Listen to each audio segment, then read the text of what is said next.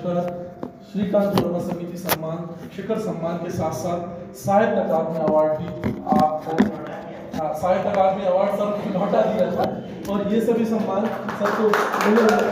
हम सर का एक बार तारीफ़ से स्वागत करते दूसरा सबसे जैसा इसकी रूपरेखा है कि यहाँ से कुछ जश्न अल्फाज के जो है सर से आग्रह हैं संवाद हैं।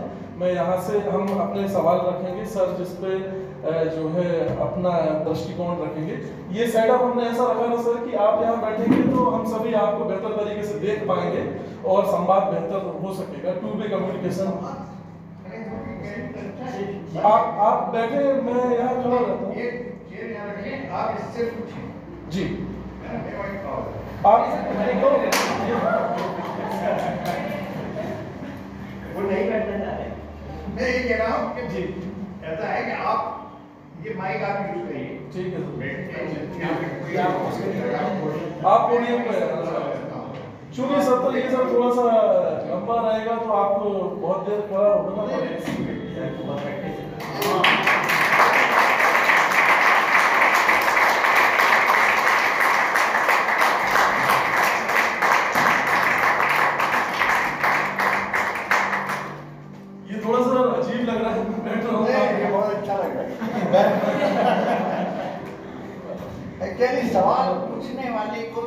तो का हक है।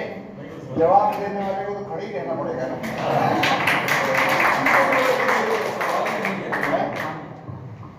हाँ है। तो आपका बहरहाल सवाल पूछें इससे पहले सब मित्रों को बहुत बधाई और जितनी कविताएँ पढ़ी उन सबको।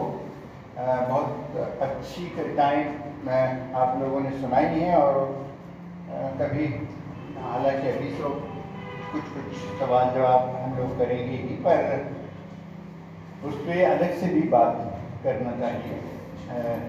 मानस, क्योंकि हम सब लोगों से काफ़ी दिल से परिचित हैं और बहुत सारी गोष्ठियाँ अटेंड कर चुके हैं तो इसलिए मानस को तो बहुत सारी चीज़ें मालूम हैं, पर और बहुत सारे जो कभी उन्हीं कविताएँ पढ़ी हैं उनको उनसे बहुत अच्छी बातें उनकी कविता में भी थी और उनसे बहुत अच्छे से बात हो सकती। क्योंकि तय है कि ये बहुत लंबा सफ़र है। या कविता या किसी भी कला में आप जब आते हैं तो उसके लिए बहुत सारी तैयारी की आवश्यकता होती है। बहुत सारा पढ़ना होता है, बहुत सारा जानना होता है, बहुत सारी चीज़ें। क्योंकि कोई भी चीज़ ऐसी नहीं है जिसे बिना बिना अध्ययन के या बिना अभ्यास के जाना जा सकता अ, ऐसा गलत फहमी बहुत सारे लोगों को है कि साहित्य में वो कुछ अंदर से उपजता है। वगैरह वगैरह। ऐसा कुछ होता नहीं ये जो दुनिया है जैसे आप अगर साइंस नहीं जानते कोई सी फ़ील्ड में अगर आप फिजिक्स नहीं जानते तो आप फिजिक्स में जाके नहीं बोलने लग जाएँगे। है ना? आप जूलॉजी नहीं जानते तो आप जूलॉजी में नहीं बोलेंगे। इसलिए आपको मालूम नहीं जूलॉजी के बारे में, आप मछलियों के बारे में नहीं मालूम तो आप मछलियों के बारे में कैसे बात करेंगे? साहित्य के बारे में गलत फहमी होती है? कि हम नहीं जानते तो भी हम बोलेंगे। साहित्य हमारी मत होती है ऐसा नहीं होता। भाषा इतनी आसान चीज़ नहीं है। भाषा पे किसी ने कविता पढ़ी थी शायद निशांत ने अ, और उसमें भी बहुत सारी बातें हो सकती हैं। भाषा को कहा गया है कि प्रैक्टिकल कॉन्शियसनेस ऑफ़ मैन वो एक व्यवहारिक चेतना है मनुष्य की वो उतनी ही प्राचीन है जितना कि प्राचीन मनुष्य स्वयं कभी भी ऐसा मनुष्य नहीं रहा जिसके पास कोई भाषा नहीं। थी भाषा बहुत तरह की हुई है इशारों से भाषा हुई है चित्रों की भाषा हुई है बहुत तरह की भाषा है। और- वहाँ से बढ़ते हुए शब्दों की भाषा तक आए हैं और फिर शब्दों की भाषा में कितने सारे डेवलपमेंट हुए, कितने सारे व्याकरण बने, कितने दुनिया में चीज़ें हुई। तो भाषा एक बहुत ही बड़ा फ़ील्ड है, जिस पर बात की जा सकती है। और बहुत कुछ, बहुत सुंदर सुंदर बातें हुई जैसे अचानक जैसे कुछ ऐसी चीज़ें हैं जो हर कवि अगर दुनिया के या सिर्फ़ हिंदी के या सिर्फ़ हिंदुस्तान के कवियों में से ये ढूंढा जाए तो ऐसा कोई कवि नहीं होगा जिसने चाँद पर कविता नहीं लिखा चाँद एक ऐसा प्रिय विषय है। मैं दो मिनट। सर ये बातचीत का एक संवाद है तो ये बातें निकलती हाँ, रहेंगी हमारे सवाल उसमें- शुरुआत कर रहा हूँ मैं तो फिर आप सवाल। क्योंकि पहला मेरा जो जिज्ञासा थी उसका जवाब ही चल रहा है सर। तो चाँद पे इतनी कविताएँ लिखी और इतने तरह से कविताएँ लिखी गई कि उसमें उसकी अगर एंथोलॉजी बनाई जाए तो वो बहुत ही महाभारत से बड़ी होती तो आज बहुत सारे बहुत तरह से और हर कवि अपने ढंग से एक अलग चाँद खोज लेता है। तो इतनी कविताएँ लिखी जाने के बाद भी उसमें, और यही कविता की खूबी है।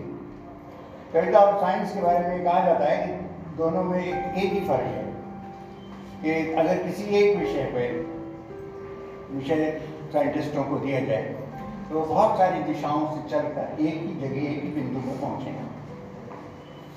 पर वही एक ही विषय अगर चार, पाँच छः दस कवियों को दिया जाए तो वो सब अलग अलग दिशाओं में चले जाएँगे। तो इसलिए साइंस और कला में या साइंस और कविता में ये अंतर है। कि कविता में इतने डायमेंशन हो सकते हैं, इतने तरह से सोचा जा सकता है, इतने तरह की कल्पनाएँ की जा सकती हैं, कल्पना के घोड़े कहीं तक भी दौड़ सकते हैं। इसलिए उसका कोई और छोड़ नहीं। तो ये अच्छा लगता है कि इतनी तरह की इमेजेस आपके सामने आ रही हैं। इतनी सारी रोशनी की इमेजेस कितने तरीके हो सकती हैं, अंधेरे की इमेजेस कितने एक ही जैसे मुदित कविता पढ़ रहा था, मुदित ने एक कोई कविता पढ़ी जिसमें रोशनी कितनी टाइप फजल ताबिश यहाँ के भोपाल के बहुत ही बहुत ही अच्छे शायर हैं, उर्दू के बहुत अच्छे शायर हुए हैं फजल ताबिश भोपाल में थे। उर्दू अकेडमी के डायरेक्टर के रहे मिलन के लिए। हामिद कॉलेज में उर्दू पढ़ाते हम सब के बहुत अच्छे दोस्त रहे। उनका एक अद्भुत शेर है कि रेशा रेशा उधेड़ कर देखो रोशनी किस जगह से काली है? तो ये बात है क्योंकि सूर्य तो काले ही सूर्य तो, तो वैसे क्या है वो तो काला तो रोशनी किस जगह से काली है अब ऐसे बहुत सारी चीज़ें रोशनी के बारे में हो। सकती तो ये ऐसी ढेर सारी बातें हम सब बहुत कर सकते हैं। और कवियों में सबसे अच्छी बात यही है कि वो पकड़ पकड़ खूब कर सकते हैं मेरे जैसे। और काफ़ी सारी बकवास कर सकते हैं ना? तो, तो कविता में जितनी बातें की जा सके मतलब कविता एक ऐसी काल की बहस है। हमारे बहुत ही बड़े कवि हुए हिंदी के त्रिलोचन शास्त्री। और उनकी एक पंक्ति है मुझे जो बहुत प्रिय है बल्कि जब वो उनसे कहा गया अंतिम समय में वो लगभग पचासी नब्बे के आसपास थे उनकी चौदह पंद्रह संग्रह थे। तो मुझे कहा गया कि आप अपनी पसंद की कुछ कविताएँ इसमें से चुन एक एंथोलॉजी के लिए। तो उनने अपने सारे संग्रह से मिला के एक सौ अस्सी कविताएँ चुनी। ये वजह था कि एक सौ अस्सी कविता में उन्होंने वो कविता नहीं चुनी, जिसके लिए त्रिलोचन जाने जाते थे। त्रिलोचन कविता के सबसे ज़्यादा लोकप्रिय थे, सबसे ज़्यादा जाने जाते थे। चंपा काव्य का अक्षर नहीं चिंती करके कविता, बहुत ही प्रिय कविता। है बहुत सारे लोगों की जिन्हें भी कविता को पढ़ा तो वो कविता उसमें नहीं। अचानक ये हुआ कि मेमोरी लॉस हुई और कुछ दिन बाद उनका निधन हो गया। त्रिलोचन जी से मेरे बहुत लंबे संबंध रहे थे और लगभग तेईस साल बाद, यानी तिरपन तिरपन में उनका तीसरा संग्रह आया था। उसके बाद तेईस साल तक उनका कोई संग्रह नहीं आया। और वो भोपाल आ गए थे। तो मेरा वो हुआ और फिर मैंने एक संग्रह किया था। तब से त्रिलोचन जी से मेरा हुआ। तो जब ये एक सौ अस्सी कविताएँ जो थी और वो चुन तो नहीं और उसकी भूमिका भी नहीं लिख पाए, उसका नाम भी नहीं लिख पाए। तो उनके छोटे बेटे ने मुझसे कहा कि आप ही ये काम कर सकते हैं इसकी भूमिका लिखें और किताब का नाम तय कर दें तो त्रिलोचन जी की एक लंबी कविता है जिसका एक जिसकी एक पंक्ति है जो मुझे हमेशा अच्छी लगती है, हर कवि को जानना चाहिए कि मैं तुमसे तुम ही से बात किया करता हूँ और ये बात मेरी कविता है। ये बात ही हम सबकी कविता है, बुनियादी रूप से। हम जो बात करते हैं, वही कविता है। और उसे उतना ही कम्युनिकेबल उतना ही सहज होना चाहिए, उसकी भाषा वो होनी चाहिए जो हम सबकी बातचीत की भाषा है। जो जीवन भाषा वो है जो जीवन में एक दूसरे से बोली जाती है।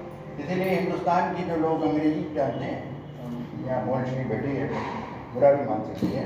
बहरहाल, ये कि हम लोग बहुत एकेडमिक किस्म की, बहुत बुकिश अंग्रेज़ी जानते हैं। हम सब तो अंग्रेज़ी पढ़ाई जाती है। पर जो जीवन की अंग्रेज़ी है, वो वो नहीं है।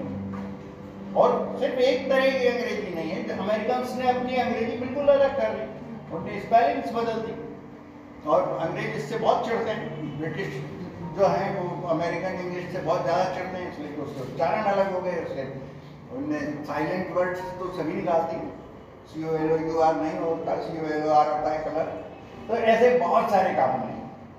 तो हर जगह भाषा एक जैसी नहीं रहती, जैसे हिंदी मुंबई में कुछ हिंदी बोली जा रही है, गुजरात में कुछ और हिंदी बोली जा रही है, साउथ में कुछ और हिंदी बोली जा रही है नॉर्थ में भी बहुत सारी जगहों पे राजस्थान की हिंदी अलग हो जाएगी, मध्य प्रदेश की अलग हो जाएगी। और एक बुंदेली आदमी अलग ढंग से अंग्रेज़ी बोल, हिंदी बोलेगा और एक मारवी आदमी अलग ढंग से हिंदी बोलेगा। तो ऐसे बहुत सारे शेड्स होते हैं भाषा के, क्योंकि वो बोलचाल की संपत्ति जनता की संपत्ति, उसे कभी उन्हें नहीं बनाया।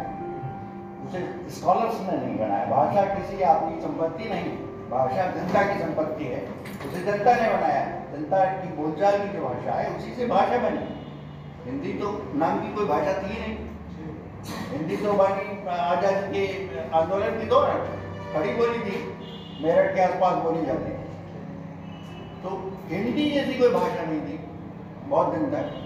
ज़िंदगी वगैरह से आप जोड़ते रहिए, पर जो आज जिस हिंदी को हम जिसमें आप सब लिख रहे हैं, हम सब बात कर रहे हैं, ये हिंदी तो नहीं थी ये हिंदी तो आज़ादी के आंदोलन में यानी ये समस्या आई कि बहुत सारे लोग एक दूसरे प्रोविंस से आएँगे।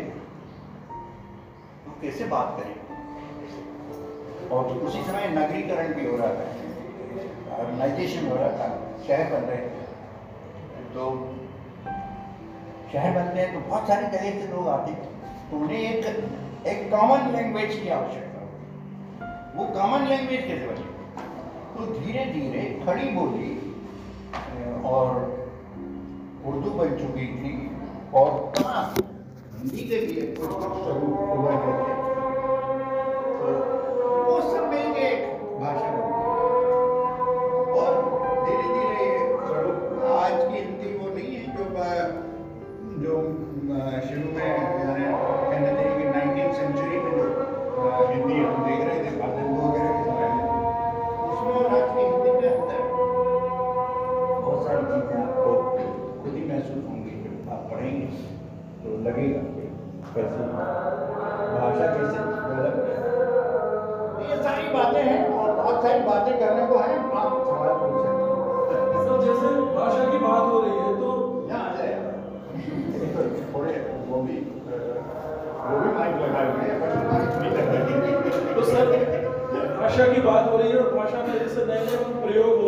नए कभी बहुत सारे स्लैंग का भी इस्तेमाल कर रहे हैं। यहाँ तक कि कई हद तक मतलब गालियों का तक इस्तेमाल आजकल जो साहित्य में हो रहा है।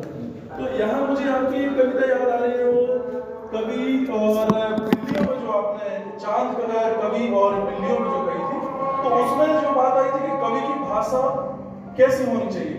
तो यहाँ मैं आपसे ये जानना चाह रहा हूँ एक चलिए एक आम बोलचाल की भाषा अलग हो गई लेकिन कवि के तौर पे अ, आपका क्या एक भाषा के तौर भाषाई उत्तरदायित्व भी बनता है एक कवि का ये मैं जानना चाह रहा हूँ। उस कविता के संदर्भ में अगर आपको कविता और सवाल के बहस है?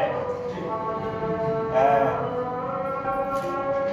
पाणिनि संस्कृत के एक बहुत बड़े व्याकरणाचार्य हुए। उनका अष्टाध्यायी जो है। उसमें उनसे पूछा गया कि कवि को भाषा को कैसे बरतना चाहिए? एक कवि भाषा को कैसे इस्तेमाल करें? इसका उत्तर बहुत अच्छा दिया पानी जिन लोगों ने थोड़ा सा देखा होगा बिल्ली के बच्चे देती है। तो वो एक जगह अपने बच्चों को नहीं रखती। जगह जगह बदलती रहती घर बदलती रहती और उस समय वो बच्चे चल नहीं पाते तो उन्हें अपने दांतों के बीच में पकड़ती है गर्दन से। और एक जगह से दूसरी जगह ले जाती है लेकिन उन बच्चों को कोई कोई खरोंच नहीं लगती, कोई उनको नुकसान नहीं होता और वो।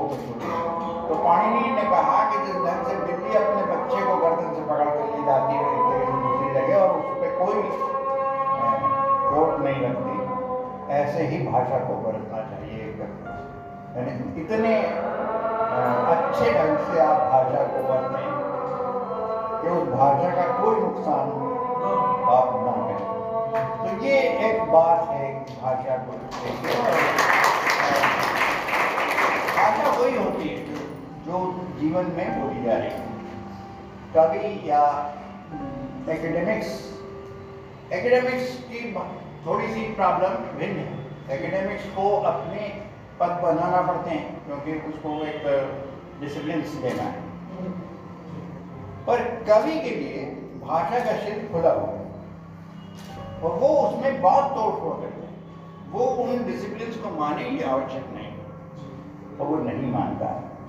मराठी में जब दलित आंदोलन शुरू हुआ तो जो कवि आए, जैसे जया पवार आए नामदेव प्रसाद आए, ऐसे बहुत सारे नारायण सुरभि आए। तो इनने भाषा को एकदम बदल दिया। भाषा के पूरे संस्कार को बदल उसमें नामदेव प्रसाद ने बहुत गालियों का उपयोग किया और गालियाँ, उनका कहना था कि गालियाँ जब जीवन में हैं तो भाषा का अंग है और गाली है भी भाषा का अंग आप विदेशी उपन्यास पढ़ते तो उसमें इतनी स्लैंग्स हैं। और तो स्लैंग्स तो होती और स्लैंग्स क्या है? स्लैंग कोई अलग से तो है नहीं वो भी तो इन्हीं बावन अक्षरों से बने। तो है तो वो भाषा का ही हिस्सा। तो जो नामदेव प्रसाद की कविताएँ हैं उनमें बहुत सारी कवियाँ। और पूरे दलित कवि कवियों में बहुत सारी। तो उन्हें एक तरह से भाषा को डिकंस्ट्रक्ट कर दिया बिल्कुल तोड़ डाल और फिर रिकंस्ट्रक्ट किया। इस तरह भाषा हर कवि अपने ढंग से भाषा के साथ व्यवहार करते हुए उसे एक बार हम्म, कहीं ना कहीं बदलता है।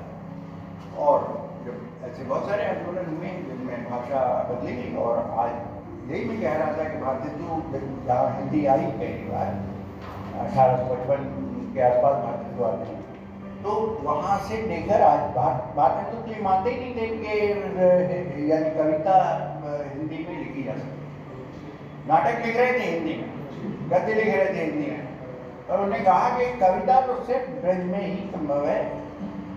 कविता तो ना लय है ना ताल है ना छंद है ना सारा कोई संगीत है कुछ भी नहीं है उसमें कविता तो वहाँ से उस चैलेंज को कहीं ना कहीं मेडिटेशन ग्रुप ने स्वीकार किया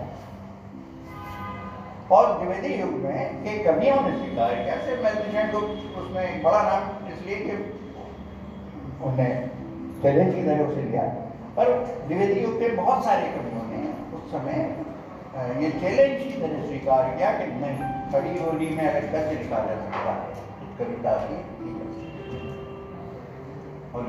और आप देखिए कि बहुत महत्वपूर्ण कविता लिखी गई द्विवेदी युग में खुद भारतेंदु उर्दू में गज़ल लिख रहे थे।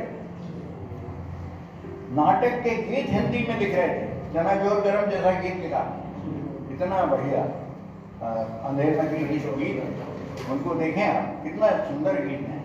और अंधेर नगरी जैसा नाटक अपने आप में कविता की तरह। है पर वहाँ से भाषा बदलेगी द्विवेदी युग में आते आते द्विवेदी युग से जैसे छायावाद आता है तो छायावाद में भाषा पे बदल जाती है। छायावाद के कवियों को लगता है कि ये तो बहुत ही इति- इतिवृत्तात्मक भाषा बना दी है द्विवेदी युग की इन कवियों ने। इसमें बहुत संगीत पैदा करता है। क्योंकि बंगला से प्रभाव हो रहा था बंगला में बहुत म्यूज़िक उन्हें लगा कि कुछ संगीत पैदा करना चाहिए। इसलिए पंत जी में सुमित्रानंदन पंत का का संग्रह है पल्लव उसकी भूमिका पढ़ी। तो बहुत ही मज़ेदार भूमिका है, यानी बहुत अच्छी भूमिका है।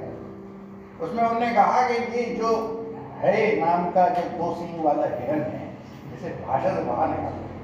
ये सहायक क्रिया जो है, हिंदी में इतनी दिक्कत देती है कि सारे संगीत का, सारे म्यूज़िक का सत्यानाश है। तो वो चाहते थे कि सहायक क्रिया हिंदी की एक बड़ी खूबी है कि हिंदी का वाक्य जो है, वो बिना सहायक क्रिया के नहीं पूरा होगा उसमें था था आएगा, है आएगा, ये सब आएगा तभी वो पूरा होगा तो आप देखेंगे छायावाद ने कोशिश की ऐसा वाक्य बनाने की कि जिसमें सहायक क्रियाएँ नहीं जिससे वो म्यूज़िक को बचा सके।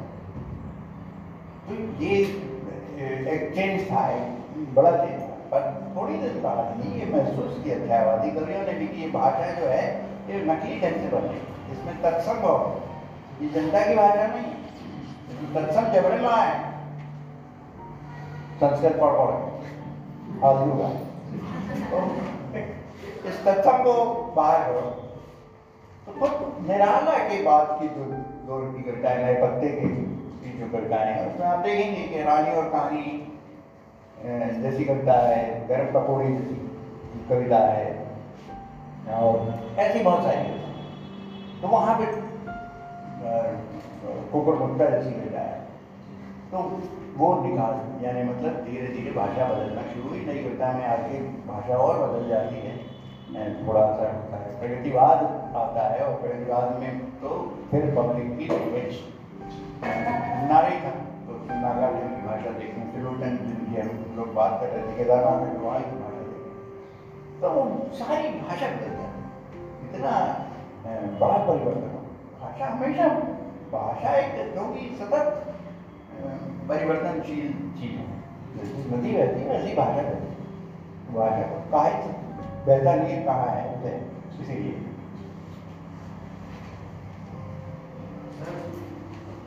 और देखिए आप केदारनाथ अग्रवाल को हिंदू और नागालैंड को सबको गाया जा सकता है। आप बोल रहे हैं कि प्रगतिवाद के बाद में भाषा जो आप एक सहायक क्या बोल सकते सहायक क्रिया है उनको हटाने की बात थी। तो उसको नहीं नहीं बाद में तो ये महसूस बाद में तो ये महसूस कर लिया गया। तो संगीत एक्चुअली संगीत का खुद का इतना डेवलपमेंट हुआ कि हम तो आज की तारीख में तो अखबार गाया जा सकता है रोज गाया जा रहा है तो ये म्यूज़िक का डेवलपमेंट है ये भाषा तो पहले भी वैसी डेवलप यानी साहित्य वहाँ पे यूज़ होने लगी थी छायावाद में यूज़ होने लगी थी बात के बाद का जो दौर है छायावाद का जिसमें निराला बाद के दौर में नए पत्ते वाले निराला जो हैं वहाँ आके बिल्कुल भाषा बदल जाती वहाँ वहाँ वो नहीं गाया वो उनको लगता था छायावादियों को कि गाने में कहीं म्यूज़िक में ये व्यवधान। सहायक क्रिया जो है व्यवधान। इसलिए पतंजलि ने लिखा ये बहुत ही गड़बड़ कर रहा है ये दो सींग वाला हिरण से बाहर निकाल ये कहा लिखा है। तो ये उनको लगता था क्योंकि बंगला का प्रभाव आ रहा था। बंगला में नहीं था। बंगला में नहीं है मराठी में नहीं है। आप किसी भी भाषा भारतीय भाषा में जाएँ तो वहाँ सहायक क्रिया अनिवार्य नहीं है अभिज्ञा तो हो जाता है। है ना? अभिज्ञा तो हो जाता है। पर हिंदी में तो मैं जाता नहीं होता ना मैं जाता हूँ। या मैं जाता था या मैं जाता जा रहा हूँ। तो यहाँ तो नहीं होगा। मैं जाता नहीं हो। मराठी में होगा हिंदी में हो मराठी में हो सकता है बांग्ला में हो सकता है और तमाम भाषाओं में हो सकता है। क्रिया की ज़रूरत नहीं हिंदी में नहीं। तो हिंदी का एक अपना मिजाज है। हिंदी एक अलग तरह की भाषा थी, यानी अलग तरह की भाषा है। वो ज़्यादा प्रोत्साहित है। इसलिए छायावादियों को लगता था कि वो गाई नहीं जा सकती पर बाद में म्यूज़िक इतना डेवलप है अब तो कुछ भी गा दीजिए तो जो चाहे आप, चाहे पोस्टर को गा दीजिए तो क्या गा मतलब कोई चीज़ नहीं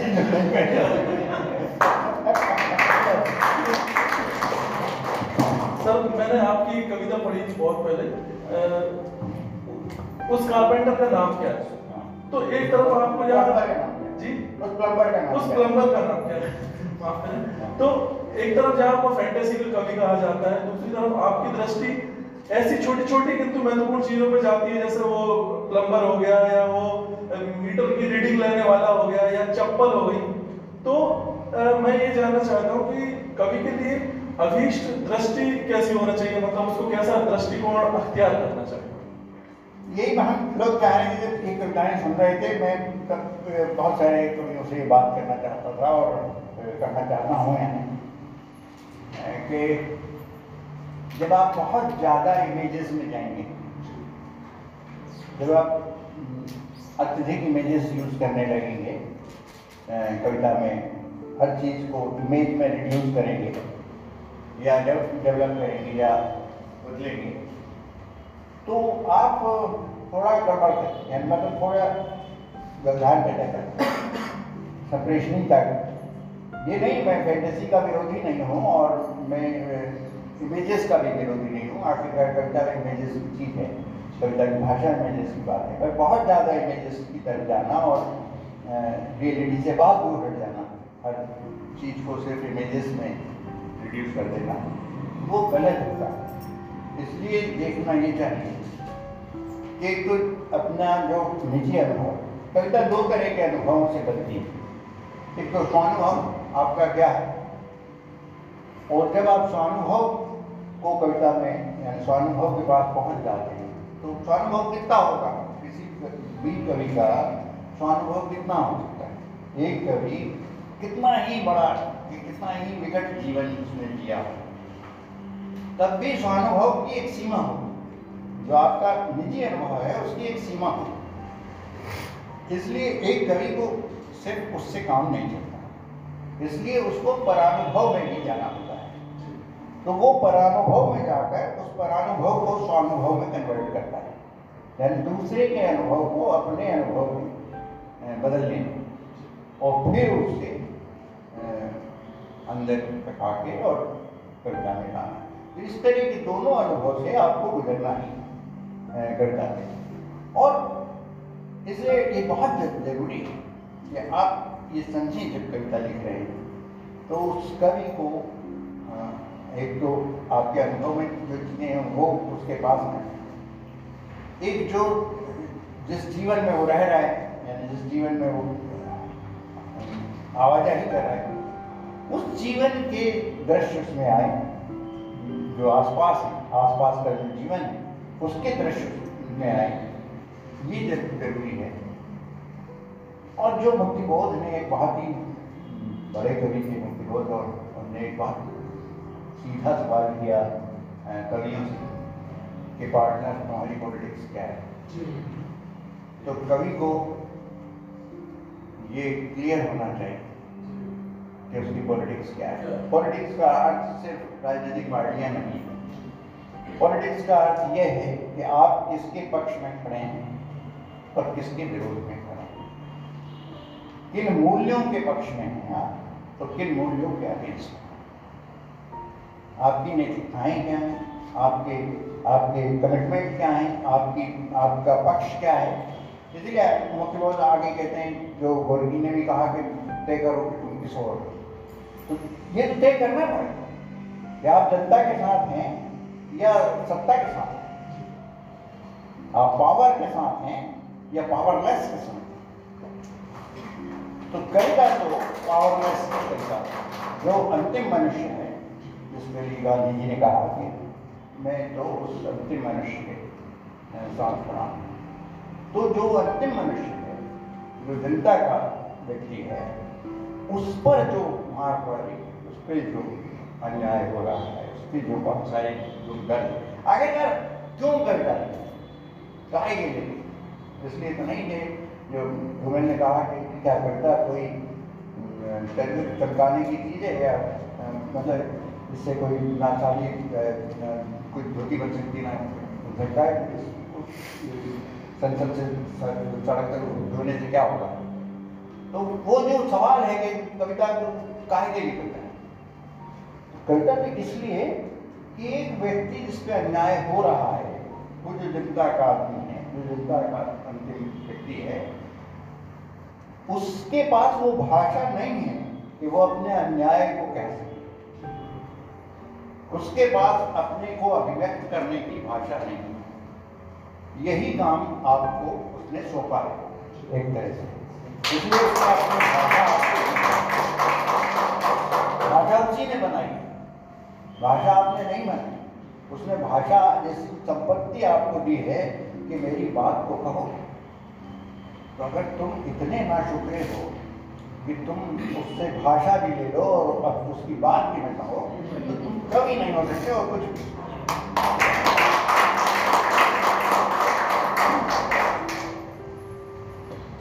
इसी सवाल से जुड़ी हुई जिज्ञासा है सर जैसे आपने सोवियत क्रांतिकारी लेखकों का भी अनुवाद किया था और आपकी कविताएँ भी कई भाषाओं में अनुवादित हुई तो आप सोवियत संघ के क्रांतिकारी लेखकों और कंटेम्प्ररी जो हमारे भारतीय लेखक रहे इनके दृष्टिकोणों में और इनकी अप्रोच में एक कहाँ भिन्नता रही है, क्या फ़र्क रहा है उस पर थोड़ा सा दृष्टि डालें सर नहीं, मैंने सिर्फ़ माइकोवस्की का अनुवाद किया और उसका कारण बहुत भिन्न था कि माइकोवस्की का अनुवाद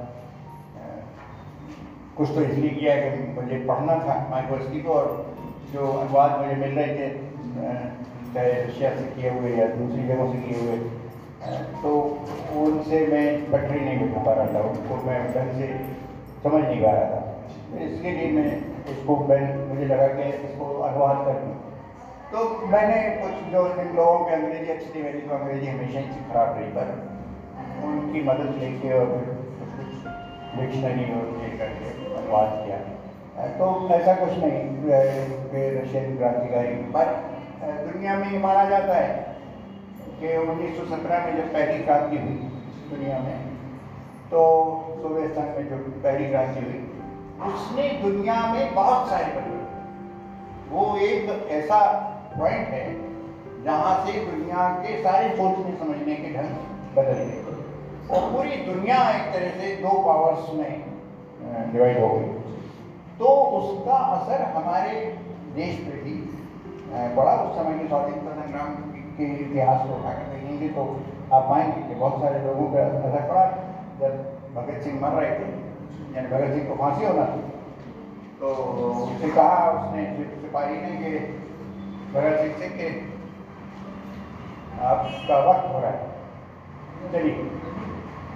तो मैं कहा, थोड़ी देर रुक जाओ। मैं एक क्रांतिकारी, दूसरे क्रांतिकारी से मिल रहा है। मैं लेनिन की जीवनी पढ़ रहा हूँ और इसके अंतिम प्रश्न बचे। ये, यानी उससे जाना जा सकता है। भगत सिंह के डॉक्यूमेंट्स पढ़ेंगे जो आप तो सारे दस्तावेज़ छप गए हैं। तो आप पाएँगे कि उसका कितना असर था सोवियत क्रांति का। तो भगत सिंह पर, चंद्रशेखर आज़ाद पर, उस दोनों के तमाम अभी एक फ़िल्म बनी है। अगर आपने उधम सिंह वाली तो उसमें आप पाएँगे कि क्या असर हो रहा था। उस दौर के क्रांतियों का। तो इसका सब पे असर मतलब ऐसा कोई अ, अ, वो नहीं था। बड़े से बड़ा लीडर या बड़े से बड़ा ग्लोबली उस पर असर पड़ा और उसने बहुत सारे कवियों को बहुत सारे लेखकों को प्रभावित किया। तो ये नहीं है तो जो प्रगतिवाद छत्तीस में जो हमारे यहाँ आया, वो आया ये छत्तीस में, पैंतीस में, ब्रिटेन में कुछ उर्दू के और हिंदी के, उर्दू के लेखक थे वहाँ पे और अंग्रेज़ी के लेखक थे। मुल्कराज आनंद थे सज्जाद जहीर थे। इन लोगों ने और वहाँ पे जो ब्रिटिश राइटर्स थे, उनने प्रोग्रेसिव राइटर्स एसोसिएशन बनाई। ये लोग जब भारत आए अ, सज्जाद और मुल्कराज आनंद वगैरह सब भारत आए भारतीय थे। तो इनने बहुत सारे यहाँ के उर्दू हिंदी के लेखकों से बातचीत की और अंत में प्रगतिशील लेखक संघ की स्थापना की गई 1936 में। और उसका जो पहला अधिवेशन हुआ उसके पहले अध्यक्ष जो थे वो प्रेमचंद थे। उन पे ही बदला है। और दूसरे में रविन्द्रनाथ टैगोर में अपना जो भाषण था वो उस समय वो बीमार हो गए तो उनने अपना लिखित भाषण भेजा तो वो पूरे उस पर असर हो रहा है। हमारे यहाँ के बहुत सारे लेखकों में आप देखेंगे उस दौर के वो असर हुआ। यानी आप सोचे मैथिलीकरण गुप्त मार्क्सिस्ट नहीं थे मैथिलीकरण गुप्त कम्युनिस्ट नहीं थे। लेकिन मार्क्स और जेनी जो मार्क्स की पत्नी थी बहुत सुंदर थी और, और तो दोनों पे कविता लिखी और मैथिलीकरण गुप्त की ऐसी बहुत सारी कविताएँ आप पा सकते हैं किसान जैसी कविता लिखी उन्होंने तो वो असर हुई जो उस समय हो रहा था तो सब पे असर और प्रगतिवाद तो खैर उसी असर से आए। सर आपकी एक कविता हाल के वर्षों में बहुत ज़्यादा प्रसिद्ध हुई है मारे जाएँगे। और मुझे भी बहुत पसंद है। और यूट्यूब पे उसका बहुत अच्छा उन्होंने लयबद्ध किया है, उसको बहुत अच्छा लगता है सुनने में। तो मैं उसमें जो आशंकाएँ हैं कि मारे जाएँगे या बर्दाश्त नहीं किया जाएगा तो मैं ये जानना चाह रहा हूँ कि ये जो भविष्य, या तो ये भविष्य की बात आप कर रहे हैं, या हम ऑलरेडी इस दौर में जी रहे हैं, या हमारा जो समाज है, सबसे बड़ा जो सवाल मेरा ये है, ये हमेशा से ऐसा ही रहा है कि जो चीज़ें आपने कविता में कही, वो कभी भी यहाँ स्वीकार नहीं होंगी, ये आशंका बनी रहती देखिए ये साफ़ है कि या ये 2014 के बाद ही ये सब हो गया? जिस तरह का समाज हमने आज़ादी के बाद बनाया है जिस तरह का समाज हमने आज़ादी के बाद बनाया यानी कैपिटलिस्ट सोसाइटी में जिसमें जिसका डेमोक्रेटिक सेटअप हम लोगों ने तैयार किया उसमें ये आशंकाएँ और उसमें खतरे हमेशा मौजूद होते हैं। कि वो कब तानाशाही की तरफ़ चला जाए। जैसे हम लोगों देखा इमरजेंसी आई सेवेंटी फाइव में। और एक तरह की तानाशाही हुई, सारी अभिव्यक्ति के सारे उन पे प्रतिबंध लगा। बहुत सारी चीज़ों पर प्रतिबंध लगा। बहुत सारी चीज़ें बिगड़ी उस समय। तो इस तरह की डेमोक्रेसी में ये खतरे हमेशा मौजूद होते हैं।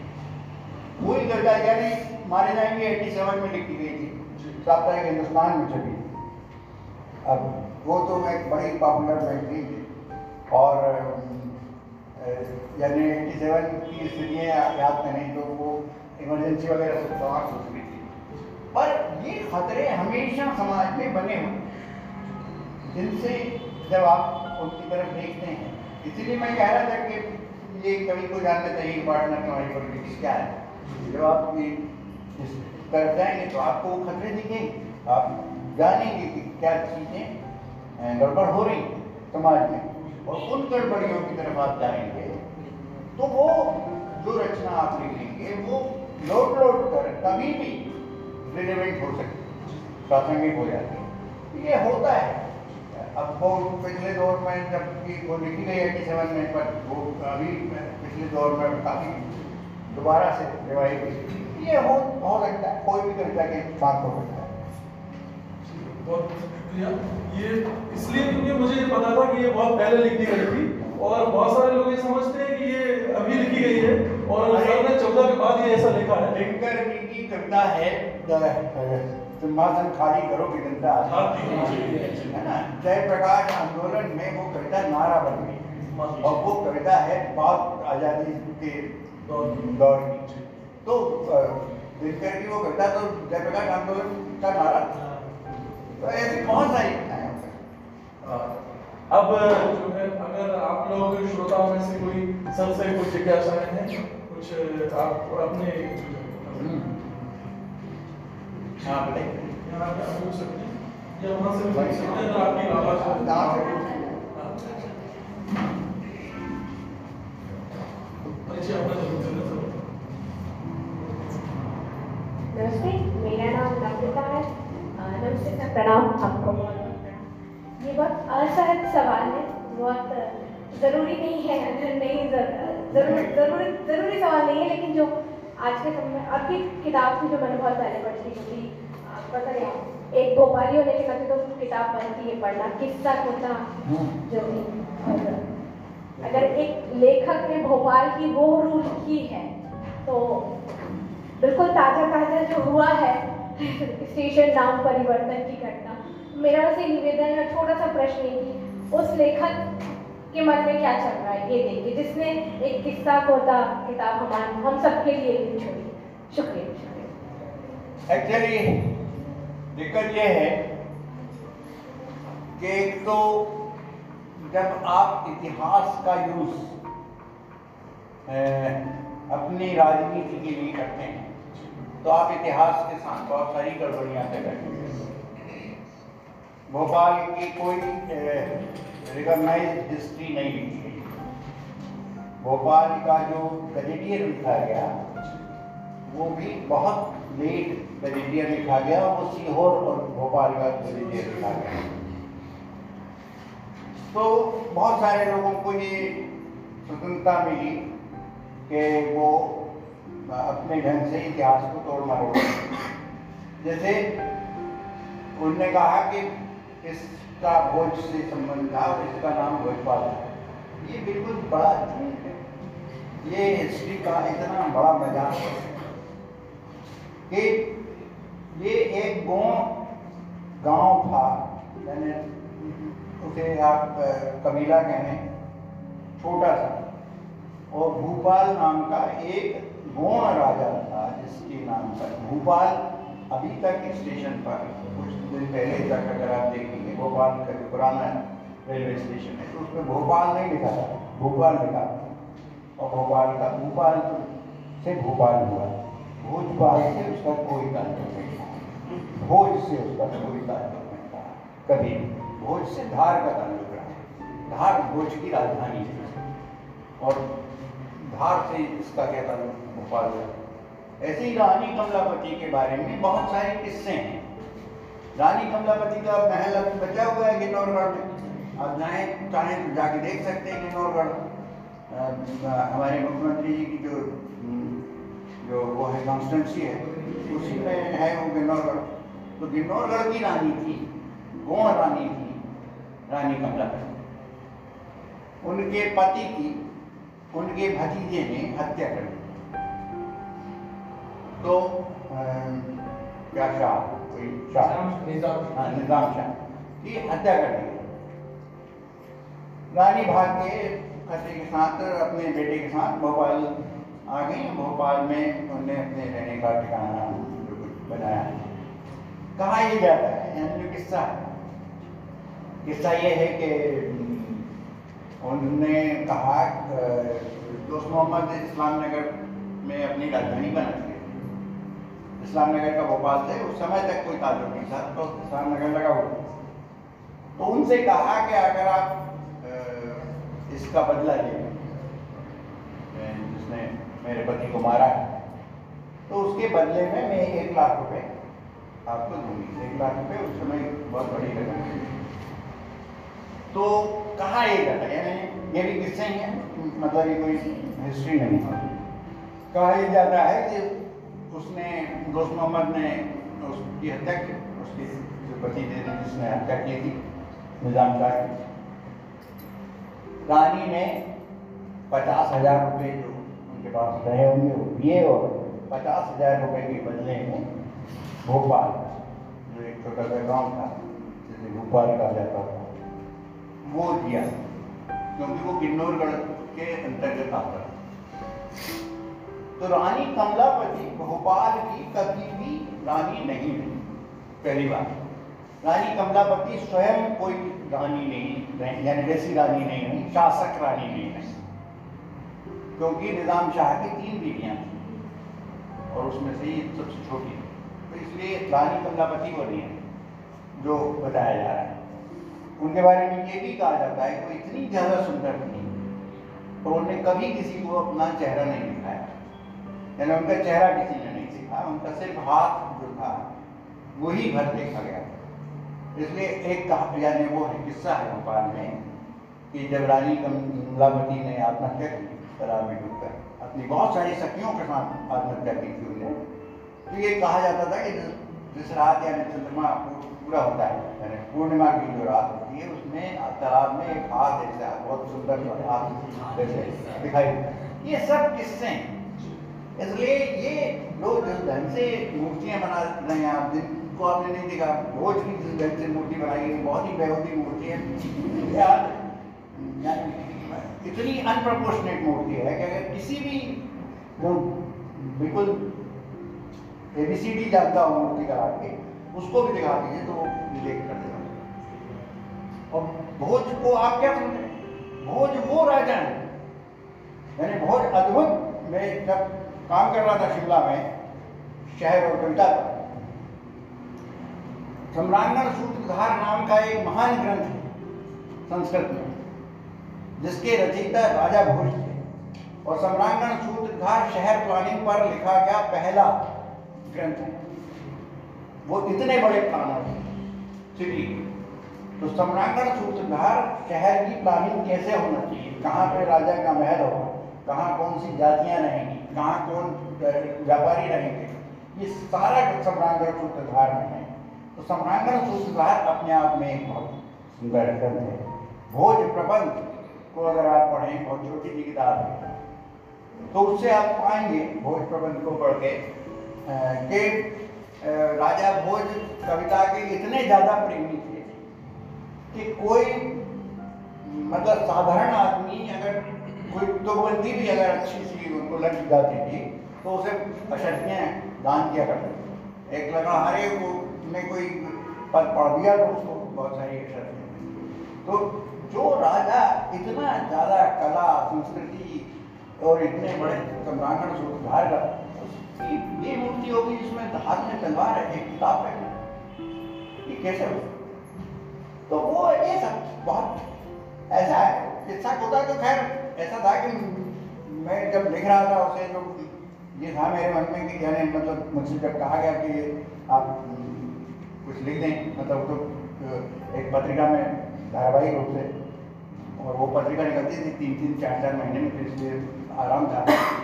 तो वो जब लिख रहा था तो मेरे मन में बहुत ये था कि मैं ऐसा कुछ लिखूँगा कि मेरे बाप दादा कैसे भोपाल आए। तो मेरे ग्रैंड फादर के भी ग्रैंड फादर भोपाल आ गए थे सिरोन से। और सिरोन उस समय मध्य प्रदेश में नहीं था। तो राजस्थान की टोंक रियासत का हिस्सा था। अब ये सब बहुत बाद में सिरोन आपके मध्य प्रदेश बना तो मध्य प्रदेश में आ गए। सिरोन तो टोंक रियासत में था। तो राजस्थान से आए थे हम लोग। बहुत बहुत शुक्रिया सर। और हमारे मित्र अभय। हाँ सर प्रश्न बहुत सारे, दो छोटे छोटे प्रश्न मेरे पहला तो ये कि कविता क्रांति लाने में सहायक भूमिका तो निभा सकती है, लेकिन आपके इस आधी सदी से ज़्यादा के अनुभव में क्या आपको लगता है कि कविता वाकई क्रांति का एक मूलभूत आधार भी वाकई बन सकती है? और अगर बन सकती है तो क्या आज के समय में ये लिखने वालों की नाकामी है कि उनकी कविता असर पैदा नहीं कर पा रही, जो आज के समय में होना चाहिए? पहला तो ये सर, और दूसरा मेरा छोटा सा प्रश्न था कि, आज के नए दौर में जो लिखने वाले पारंपरिक लेखन की किसी विधा को उठाते हैं, जैसे अगर कोई छंद कविता लिखता है या कोई जैसे गज़ल कहता है जो कि मतलब नई कविता है जो जो आज की चीज़ है, उससे थोड़ा इतर है। तो क्या ऐसा है कि वो जो कविता में प्रगति हो रही है, उसके शायद कुछ खिलाफ खड़ा है, या वो उसमें सहायक नहीं है, अगर वो किसी पारंपरिक लेखन की विधा में ही अपना, अपनी कोशिश कर रहा है? देखिए, कविता या कोई भी कला बुनियादी रूप से मानस बनाने का काम करती है। ना? वो कोई पॉलिटिकल पावर नहीं है उस तरह की। समाज में होने वाले बदलाव के लिए पॉलिटिकल पावर्स चाहिए होती पॉलिटिकल इंटरवेंशन की आवश्यकता होती है। इसलिए कविता उस मानस को बनाने का काम करती है। समाज में परिवर्तन के मानस को बनाने का काम करती है। इसलिए कविता उस तरह की सहायक नहीं होती कि वो उसके उससे कोई डायरेक्ट असर आप देख सकें। हाँ जिन दिनों, यानी परिवर्तन की कोई आंदोलन होते हैं, उनमें जब कुछ आंदोलन धर्मी कविताएँ की जाती हैं, आंदोलन धर्मी नाटक होता है तो वहाँ वो सहायक होता है, जिसे एजिट क्राफ्ट थिएटर कहा गया। हमारे नुक्कड़ नाटक जिसे कहा गया। तो रशिया रिवॉल्यूशन के समय एजिट थिएटर जब आया तो वो उस क्रांति के बीच में वो प्रचार का काम करता तो वो एक आंदोलन धर्मी को था और आंदोलन धर्मी कविताएँ उस समय लिखी जाती हैं हमारे यहाँ भी नफस नफस, कदम कदम, बस एक फ़िक्र, दम, बदम। घिरे हैं हम सवाल से, हमें जवाब चाहिए। सवाल है, जवाब है कि चाहिए। जिंदाबाद श्री राम सिंह का बहुत ही प्रसिद्ध तो ऐसे ढेर सारे है। ना? ये ऐसा कुछ नहीं है।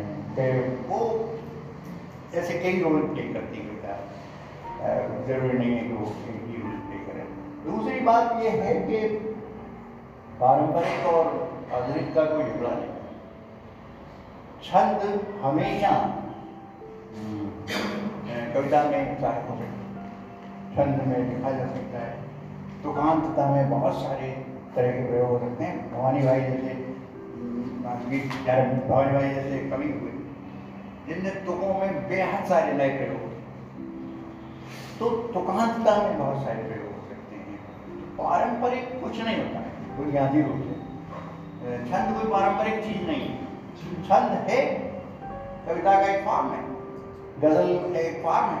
गज़ल, हमेशा अभी हिंदी में ढेर सारे लोग गज़ल सवाल ये है कि आप उस छंद को, जो पारंपरिक छंद है, उसको जब आप लेते हैं तो आप उसे नया कैसे करते?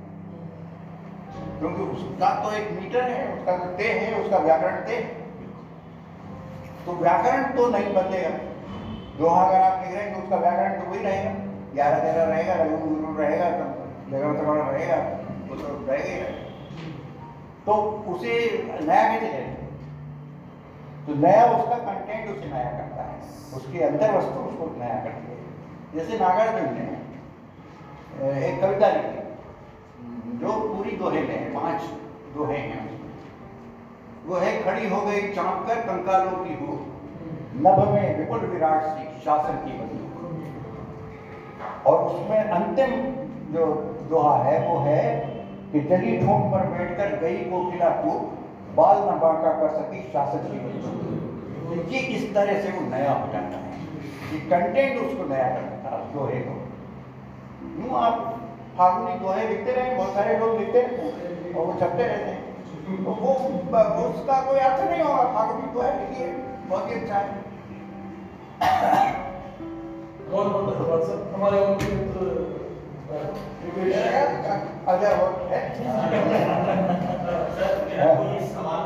हाँ मेरा ये अनुरोध है आपसे हाँ। मैं जब आपको सबसे पहले मैंने पढ़ा था कविता पोस्ट पर मैंने पढ़ा था तो दो कविताएँ सर आपकी मुझे बहुत पसंद थी। और मैं चाहता हूँ सर कि आप उसका सस्वर वाचन करें हम सबके लिए। एक है बच्चे काम पर जा रहे हैं और दूसरी जैसे कि शिवाजी भैया ने बात की थी मारे जाए ठीक है। तो ऐसा करते हैं कि ये दो कविता पढ़ी देते हैं जो पढ़ना है। बाकी सवाल तो हो गए। और बातचीत अच्छा है और बातचीत में कुछ बाकी किसी को कोई कोई और बचा है? हाँ कोई सवाल है?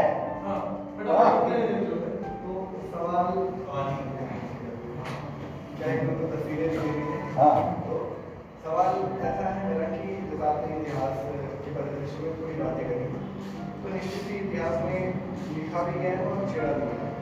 आपके अनुसार तो एक लेखक का एक कविताकार का रचनाकार का उस परिदृश्य में क्योंकि आप उस परिदृश्य को देखकर आए हुए हैं तो क्या दृष्टिकोण है इस इतिहास लेखक या इतिहास के साथ जो छेड़छाड़ देखिए, भारतीय परिदृश्य इतिहास में छेड़छाड़ करके आप इतिहास की किताबों को तो बदल सकते हैं।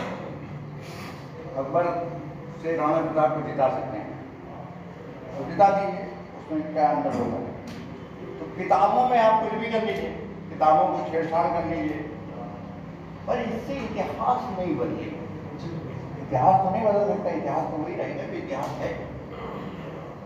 आप कुछ लोगों के यानी दिमाग खराब कर सकते हैं, करप्ट कर सकते हैं, एक पीढ़ी को।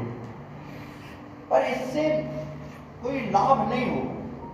इतिहास के साथ छेड़छाड़ करने से कोई लाभ नहीं। एक तात्कालिक लाभ, राजनीतिक लाभ होता है, जो आप ले सकते हैं। पर लॉन्ग टर्म में इससे कोई बहुत बड़े फ़ायदे नहीं होंगे। इसलिए इतिहास के साथ व्यर्थ की छेड़छाड़ अगर कोई सरकार कर रही है, किसी इंटेंशन से कर रही है तो जो लोग सजग हैं, जो लोग इंटरवीन कर सकते हैं, जो इतिहास के लोग हैं उन्हें इंटरवीन करना चाहिए और वो करते हैं। लगातार यानी गोविंदा थापर हों चाहे इरफान अदीब हों चाहे बहुत सारे हिस्टोरियंस हों, उनने हमेशा इंटरवीन किया। जैसे अभी हाल हाल में व्हाट्सएप यूनिवर्सिटी ऐसे बहुत सारे काम करते थे तो उनने कह दिया कि संस्कृत का हवाला देके कि हिंदू शब्द जो है वो वेद में मिलता है और फलाना में मिलता है। उसका राजा वल्लभ दादा वल्लभ जो हैं बहुत ही बड़े विद्वान संस्कृत के राधा वल्लभ त्रिपाठी। राधा वल्लभ त्रिपाठी और उन्हें काफ़ी करारा जवाब उसका दिया इसलिए वो बहुत सुलझे हुए बहुत साफ़ थे। यानी बारहवीं सदी से पहले हिंदू शब्द यूज़ नहीं होता है। बारहवीं सदी के बाद हिंदू शब्द यूज़ होता है। अब इस बात को कोई कैसे कहाँ तक समझाए? थावर बहुत पहले ही लिख चुकी थी कि हिंदू और मुसलमान दोनों इमेजिनरी कम्युनिटीज कहा है दोनों को।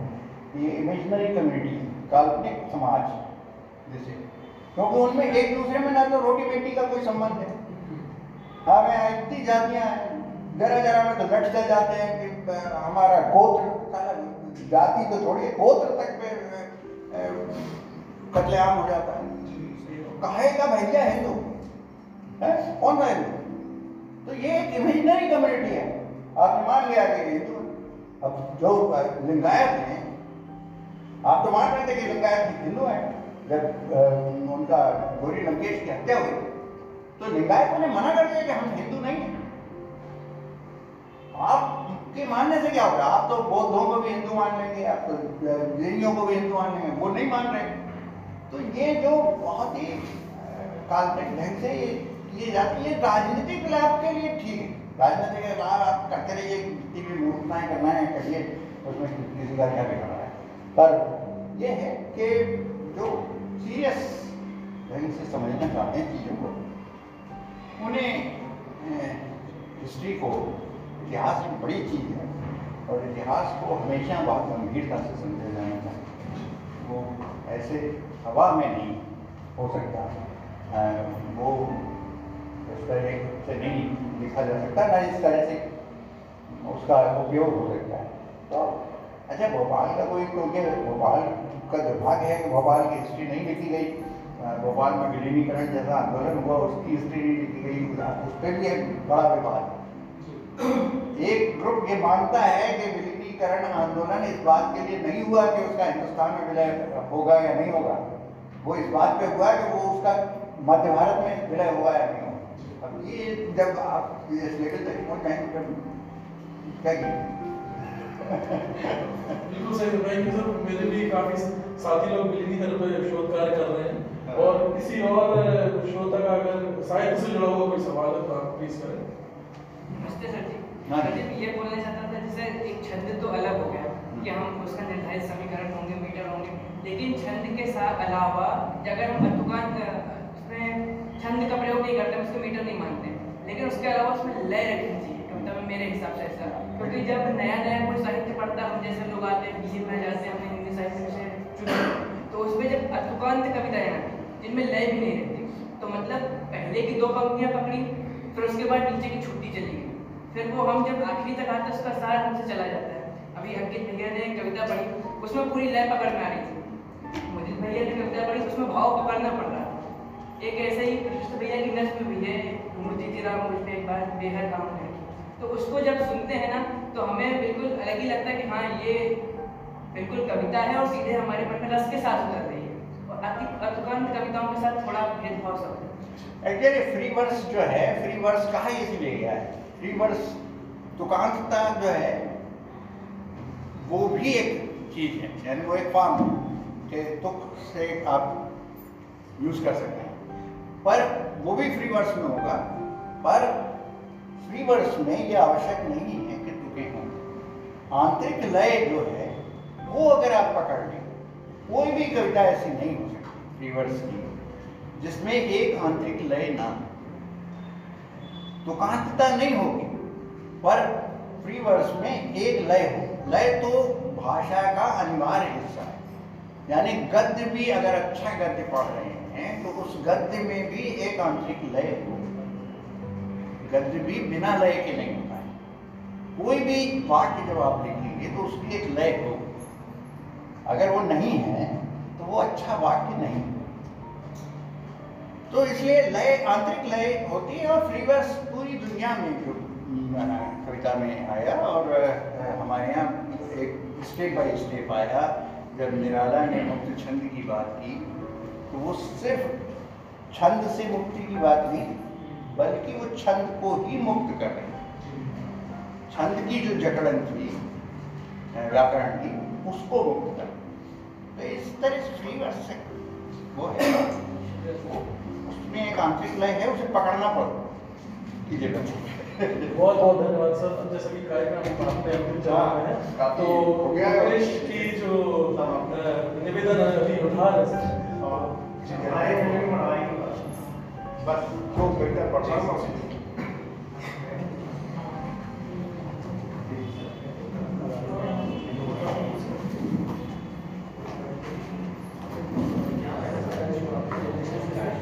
अ, सर निवेदन में आप अगर बैठना चाहें बस जो नए ये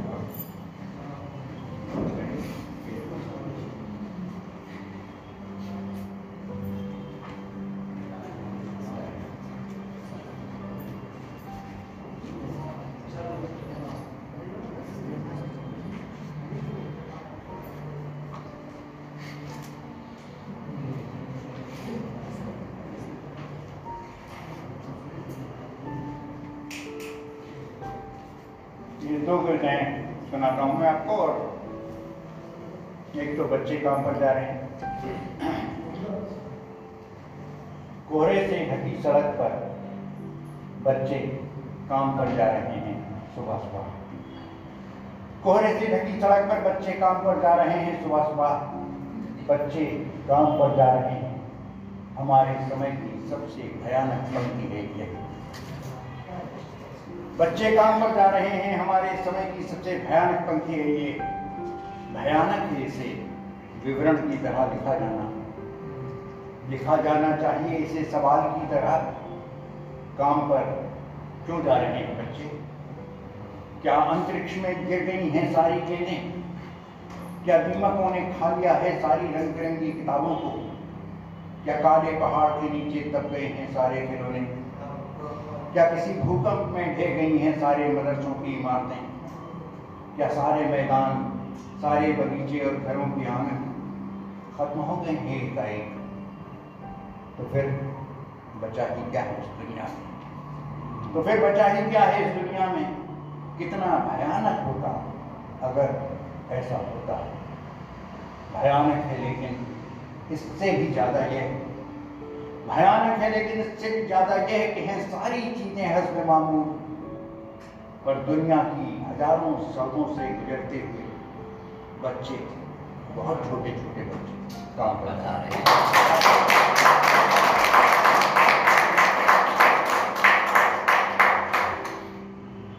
और ये कविता है मारे जाएँगे जो इस पागलपन में शामिल नहीं होंगे, मारे जाएँगे। कटघरे में खड़े कर दिए जाएँगे, जो विरोध में बोलेंगे, जो सच सच बोलेंगे बर्दाश्त नहीं किया जाएगा। कि किसी की कमीज हो उनकी कमीज से ज़्यादा सफ़ेद बर्दाश्त नहीं किया जाएगा कि किसी की कमीज हो उनकी कमीज से ज़्यादा सफ़ेद कमीज पर जिनके दाग नहीं होंगे। धकेल दिए जाएँगे कला की दुनिया से बाहर जो चारण नहीं जो गुण नहीं गाएँगे। धर्म की ध्वजा उठाए जो नहीं जाएँगे में धर्म की ध्वजा उठाए जो नहीं जाएँगे जलूस में गोलियाँ भून डालेंगे उन्हें, काफिर करार दिए जाएँगे। सबसे बड़ा अपराध है इस समय निहत्ते और निरपराध होना।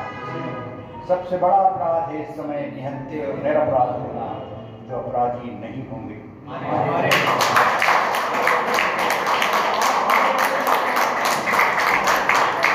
सर निवेदन में सर हमारे एक दो कविता और पढ़े आपको सर प्लीज़ अरे सब सब एक सब तो चार और अच्छा एक जी। सर अगर शहद जब पकेगा। नहीं वो नहीं है पर मैं आपको एक कविता और सुनाता हूँ और ये कविता है है ना? कुछ लोगों के नामों का उल्लेख किया गया था जिनके ओहदे थे। बाकी सब इत्यादि थे। कुछ लोगों के नामों का उल्लेख किया गया था जिनके पौधे थे बाकी सब इत्यादि थे। इत्यादि तादाद में हमेशा ही ज़्यादा होते थे। इत्यादि भाव भाव करके सब्ज़ी खरीदते थे और खाना वाना खाकर खास लोगों के भाषण सुनने जाते थे। इत्यादि हर गोष्ठी में उपस्थिति बढ़ाते थे। इत्यादि जुलूस में जाते थे तख्तियाँ उठाते थे नारे लगाते थे। इत्यादि लंबी लाइनों में लगकर मतदान करते थे। उन्हें लगातार ऐसा भ्रम दिया गया था कि वे ही इस लोकतंत्र में सरकार बनाते हैं। इत्यादि हमेशा ही आंदोलनों में शामिल होते थे। इसलिए कभी कभी पुलिस की गोली से मार जाते जब वे पुलिस की गोली से मार दिए जाते थे, तब उनके वो नाम भी हमको बतलाए जाते थे जो स्कूल में भर्ती करवाते समय रखे गए थे। या जिससे उनमें से कुछ पगार पाते थे। कुछ तो ऐसी दुर्घटना में इत्यादि रह जाते थे। इत्यादि यूँ तो हर जोखिम से डरते थे। इत्यादि यूँ तो हर जोखिम से डरते थे, लेकिन कभी कभी जब वो डरना छोड़ देते थे तो बाकी सब उनसे डरने लगते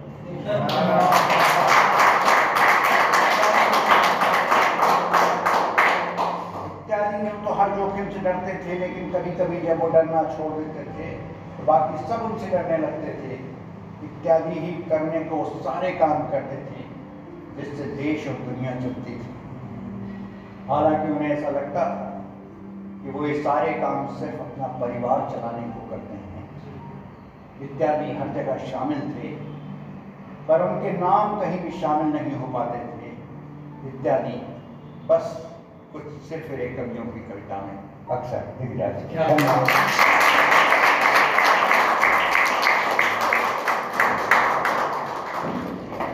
बहुत बहुत धन्यवाद सर। हम सीरियसली हम बहुत अभिभूत हैं सर कि आपने हमें समय दिया और अ, बहुत आनंददायक ये रहा। और अब हम जश्न अल्फाज टीम से नम्रता से निवेदन करते हैं कि नम्रता, आप सर को स्मृति चिन्ह भेंट करें पूरी जश्न अल्फाज टीम से सर, निवेदन है अगर आप ताकि हमारा पोस्टर बनाना सार्थक हो जाए। सर